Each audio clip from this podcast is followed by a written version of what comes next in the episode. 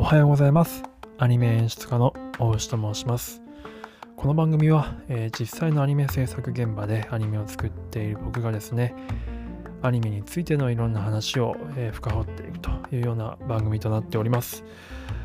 はい、えー、で今日は何の話かと言いますととレターをですねスタンド FM の方でレターをいただいたのでそれの、え返答をしていきたいと思います、え読み上げさせていただこうと思います。あのお名前はね、ちょっと書いていないので、え本文の方を読ませていただきます。えー、アニメ「シャーマンキング」が始まりました。大好きな作品だったので、再アニメ化が嬉しく、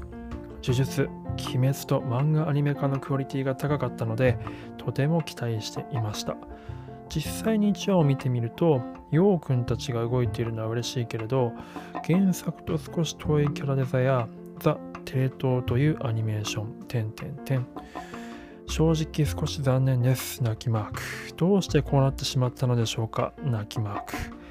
大石さん視点の考えがあれば伺いたいです。ということで、えー、ありがとうございました、レター、えー、ちょっと頑張って答えていきたいと思います。えー、まあ、結論というか、まあ、先にと一応まとめ的なことを言うとですね、まあ、これの理由は、まあ、ちょっと僕もいろいろ見たんですけどさまざまな理由がすごく複合的にきっと絡み合った結果なんじゃないかなというふうに推察しました。えーと、僕はこの制作会社のブリッジさんとか、えー、この関係スタッフのメインスタッフの方々とお仕事させていただいたことがないので、まあ、米村庄司さんはちらっとだけ、まあ、同じ作品ご一緒したことはありますが特に別にそんなに直接やり取りするような関係でもなかったのでその当時は、まあ、基本的にはあの全く関係のない人間のたわごととして、えーと、お聞きいただければなと思うんですけど、まあ、ちょっと一般論とかも交えつつ自分の見解を話していこうと思います。本当にあくまで自分のあくまで指摘的なあの私的な見解と、えー、受け取っていただけると幸いです。はい、えーと、まず、うんとまあ、キャラクターデザイン、アニメのキャラクターデザインって、まあ、どういうものかって、どういうものがいいアニメのキャラクターデザインかっていうのを、まあ、ちょっと軽く、まあ、定義というかしたいなと思うんですけど、最初に。あの原作を完全に忠実に再現するのが、まあ、いいアニメキャラクターデザインの指標の一つではあるんですけれどもこれだけではですねアニメのキャラクターデザインとしては不十分な不十分な場合が多いんですよ。何かっていうと,、えー、と原作、まあ、例えば漫画だとと結構作者の原作者さんのその都合によって結構細かいところがバラバラにその絵のあの見た目に合わせて見た目の迫力とか見た目優先で結構デザインがバラバラだったりとかするんですね。あとこう3次元的に動いた時に結構成立してない画面にデザインされてることが結構、まあ、多かったりするんですよ。これキャラクターが例えば振り返った時はどういうデザインになるんだろうとかどういう髪の動きになるんだろうとかちょっと想像しづらい場合があるんですね。まあ悟空の髪の毛とかがそうなんですけどまあ、結構シャーマンキングのキャラクターも結構そういったことが多くて結構アニメのキャラクターデザインになかなか難しい作品だなとは個人的には思っていてでその中で他にもですねなので、えっとまあ、原作にできるだけ忠実かどうかっていう、まあ、一つの指標としてはある一方でアニメートしやすいアニメーターが描きやすいかどうか情報量の精査と,、えーと、原作に忠実ですごくかっこよかったキャラクターデザインだとしても結果そのアニメーターが描きにくければトータルのその最終画面になった時にクオリティが結果落ちてしまうのでそれはアニメキャラクターデザインとしてあんま良くないっていうことなんですよ。なのでえっ、ー、とまあ、原作のニュアンスを汲み取りつつ、えーと、アニメーターの描きやすいアニメーターが比較的そのクオリティのバランスを統一しやすい、えーデザインっていうのが、まあ、これ線の密度とかも含めてなんですけどまたその距離ですね。カメラからの距離によってどのぐらいこう省略するかとか近くに寄った時はどのぐらい、まあ、影とかハイライトっていう情報量を増やすかとかっていうその計算をですねしながらいろんなこういうキャラクターが動いた時こういうふうにカメラが、えー、キャラクターに近づいた時遠ざかった時はどういうような表現になるんだろうってことを総合的に考えて、え、デザインに落とし込むっていうのがキャラクターデザイさんなデザイナーさんの、え、お仕事なんですよ。えー、でまあ、これがまずキャラクターデザイナーさんのお仕事なんですけど、もう一つ、えーとまあ、原作があるもの系のものに関して、まあ、キャラクターデザインが気にしなきゃいけないことっていうのは結構振り回される要因っていうのが一つあって原作って結構その長寿原作と、まあ、短期ものの原作ってまあ何パターンかあると思うんですけど難しいのが、うんと、結構長い期間にわたって絵柄がずっと変化し続けている連載漫画の場合なんですね。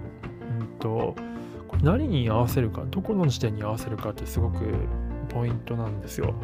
例えば「ワンピースとかっていうのはあの一番最初は本当に小田さんの一番最初の頃に絵に合わせてたんですけどどんどんどんどん小田さんの絵が変化していったことによって最初は結構原作に忠実だったのに結構あっという間に原作と全然違う絵柄になってしまった。ということで何度かキャラクターデザインのリライトがされてるんですね。でこれは多分ワンピースだけじゃなくて他の長寿アニメ系にも言えることだったりとかするんですよ、まあ、なのでどこに照準を合わせるかっていうのがポイントで、まあ、僕らがの年代が見ていたあの昔の武井さん原作者のシャーマンキングの武井さんの絵に合わせるのかそれとも最近の武井さんの絵柄に合わせるのかっていうところが一つポイントとしてこれは議題に上がるはずなんですね。でこれは、えっと、メインスタッフの人たちの意向ももちろんそうなんですけどあの原作者さんとか、えー、クライアント側の意向も絡んでくるんですよ。最近の武井さんの絵に合わせましょうとかいやここはちょっと昔の武井さんの絵に合わせていきましょうとかいやいやアニメーションならではの、えーと、キャラクターデザイナーの方今回佐野さんという方がキャラクターデザイナーでいらっしゃるんですけど佐野さんのあの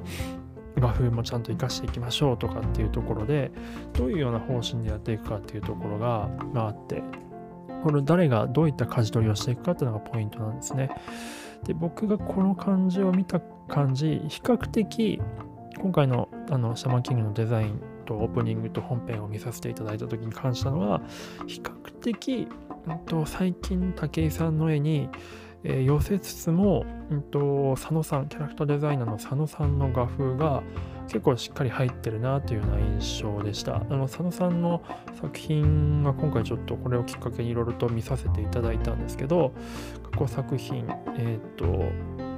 無謀な7とかえっ、ー、とまあその他、えー、いくつか、え見させていただきましたけれどもちょっと最近のあ最近のて今回のえっ、とシャーマンキングに少しやっぱちょっと似てるんですよ。顎の感じとか、ほっぺの、えっ、ー、と、R というか、その、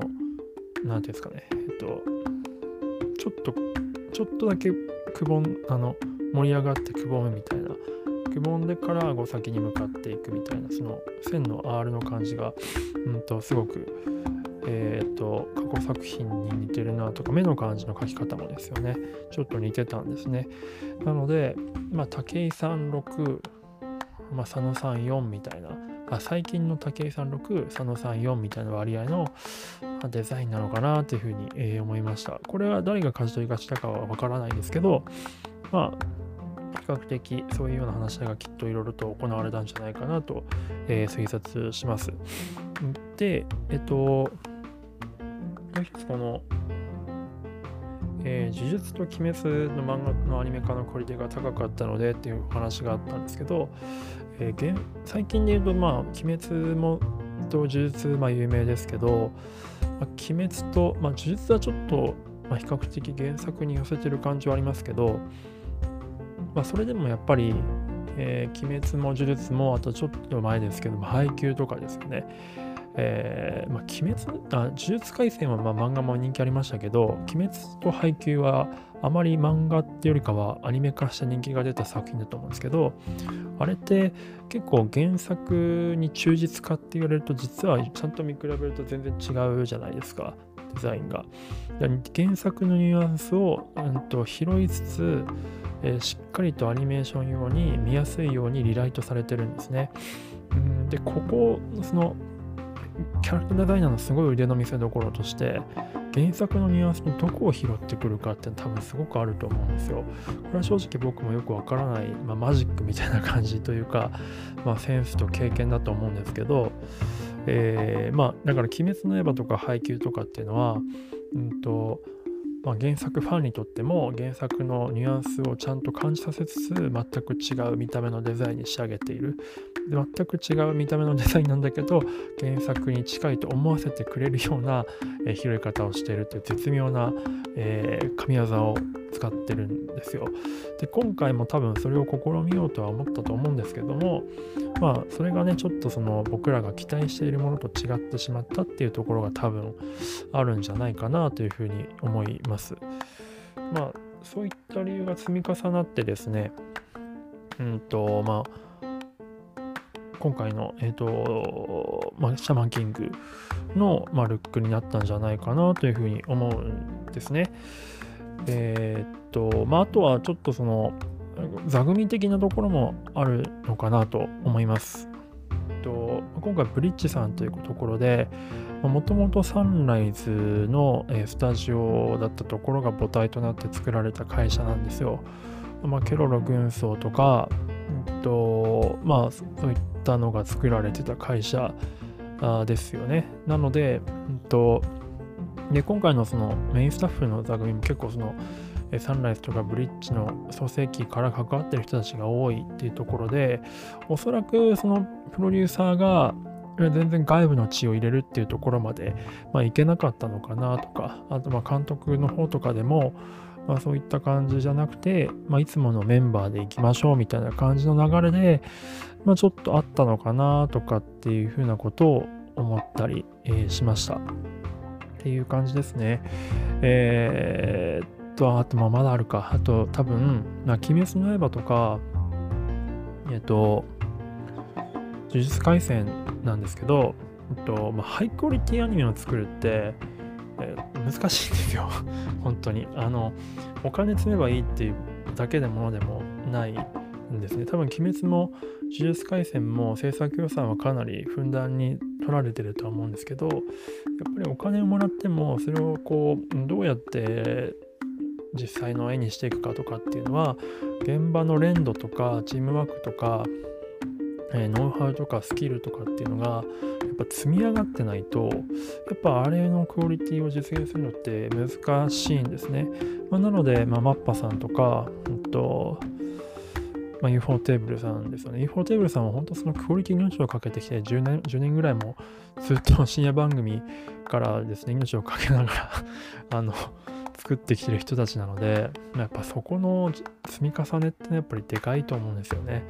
まあ、なので、まあ一概にやっぱりあそこと比べられるときついっていうのが まあ正直あります。あのよくあるんです。最近オーダーで本当鬼滅みたいなの作りましょう、作ってくださいとか。まあこれ結構最近アニメ業界あるあるであるんですけど、結構ですね、これはたまったもんじゃないんですよね。正直。あの、あれはちょっと意外、例外中の例外と捉えていただいた方がいいのかなと思います。特にその Netflix オリジナル系とかだったらまだしも、普通のテレビシリーズ系であれを実現するのは、まあ、進撃の巨人とかもそうですけど、まあ、ちょっとやっぱりかなり現場に超負担がかかってるでしょうし、やっぱ相当な、えっ、ー、と、うんと、ノウハウとなれ、えっ、ー、と、チームワーク、まあ、スタッフの一致団結力とかがですね、必要になってくる、いろんな条件が積み重なって、ああいうものが実現されるので、あの、まあ、シャーマンキング、今回、もしかしたら、その、えっ、ー、と、期待とちょっとね、ずれてしまったっていう、この、方おっしゃるかもしれないんですけど、まあ、これが普通ですよっていう。むしろ頑張ったと思いますけどね、個人的には。あの、やっぱりまあどうしても僕は、まあ、ポジショントークというか現場の人間目線で話してしまうところはあるので、まあ、フォローするわけではないんですが、あの、でもね、本当に、まあ、ファンの方たちの気持ちも非常によくわかるんですけどね。はい、というところで、まあ、本当に今、まあ、あんまりね、こう、暗いこと言ってもしょうがないんですけど、アニメの現場、本当に今しんどいんですよ。うん、まあ、なので、あの、まあ、ちょっと温かい目でね、見ていただきたいなっていうのが、まあ、正直なところでもありつつ、うーん、まあ、いろんな問題があるということですね。はい、えー、頑張ります はい、ではでは、こんな感じでどうでしょうか。あの、もしこれでもちょっともやっとするようであれば、またお手紙、レターいただければ幸いです。では、最後まで聞いていただいてありがとうございました。ではまた。